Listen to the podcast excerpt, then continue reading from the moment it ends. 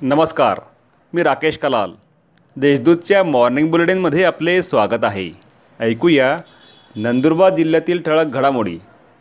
अनलॉकच्या पहिल्याच दिवशी रस्त्यावर तोबा गर्दी नंदुरबार जिल्ह्यात कोरोना रुग्ण कमी झाल्याने काही निर्बंध घालून सर्व दुकानांना खुले करण्यास परवानगी देण्यात आली आहे. मात्र अनलॉकच्या पहिल्याच दिवशी रस्त्यावर मोठी वर्दळ दिसून आली. दोन महिन्यानंतर बस सेवा सुरू झाल्याने बस स्थानक गर्दीने फुलून गेले होते. नागरिकांचा गर्दीबाबत बेफिकीरपणा दिसून आला. त्यामुळे नागरिकांनी आता तरी स्वयंशिस्त पाळणे गरजेचे आहे. इंधन दरवाढीच्या निषेधार्थ काँग्रेसचे आंदोलन.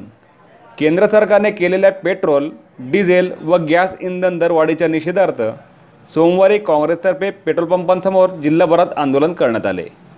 दरवाढ त्वरित मागे घेण्याची मागणी यावेळी करण्यात आली. टेमासेक फाउंडेशनतर्फे कोरोना योद्ध्यांसाठी साठ हजार मास्क भेट. सिंगापूर टेमासेक फाउंडेशनने सामाजिक बांधिलकी जपत जिल्हा शा शासकीय रुग्णालय व आरोग्य विभागातील कर्मचारी तसेच कोरोना योद्ध्यांसाठी ट्रिपल लेअरचे साठ हजार मास्क भेट दिले. जांगठी येथे प्राथमिक आरोग्य केंद्राचे पालकमंत्र्यांच्या हस्ते उद्घाटन. जांगठी तालुका अक्कलकोवा येथे प्राथमिक आरोग्य केंद्राच्या इमारती उद्घाटन पालकमंत्री ॲडव्होकेट के सी पाडवी यांच्या हस्ते करण्यात आले.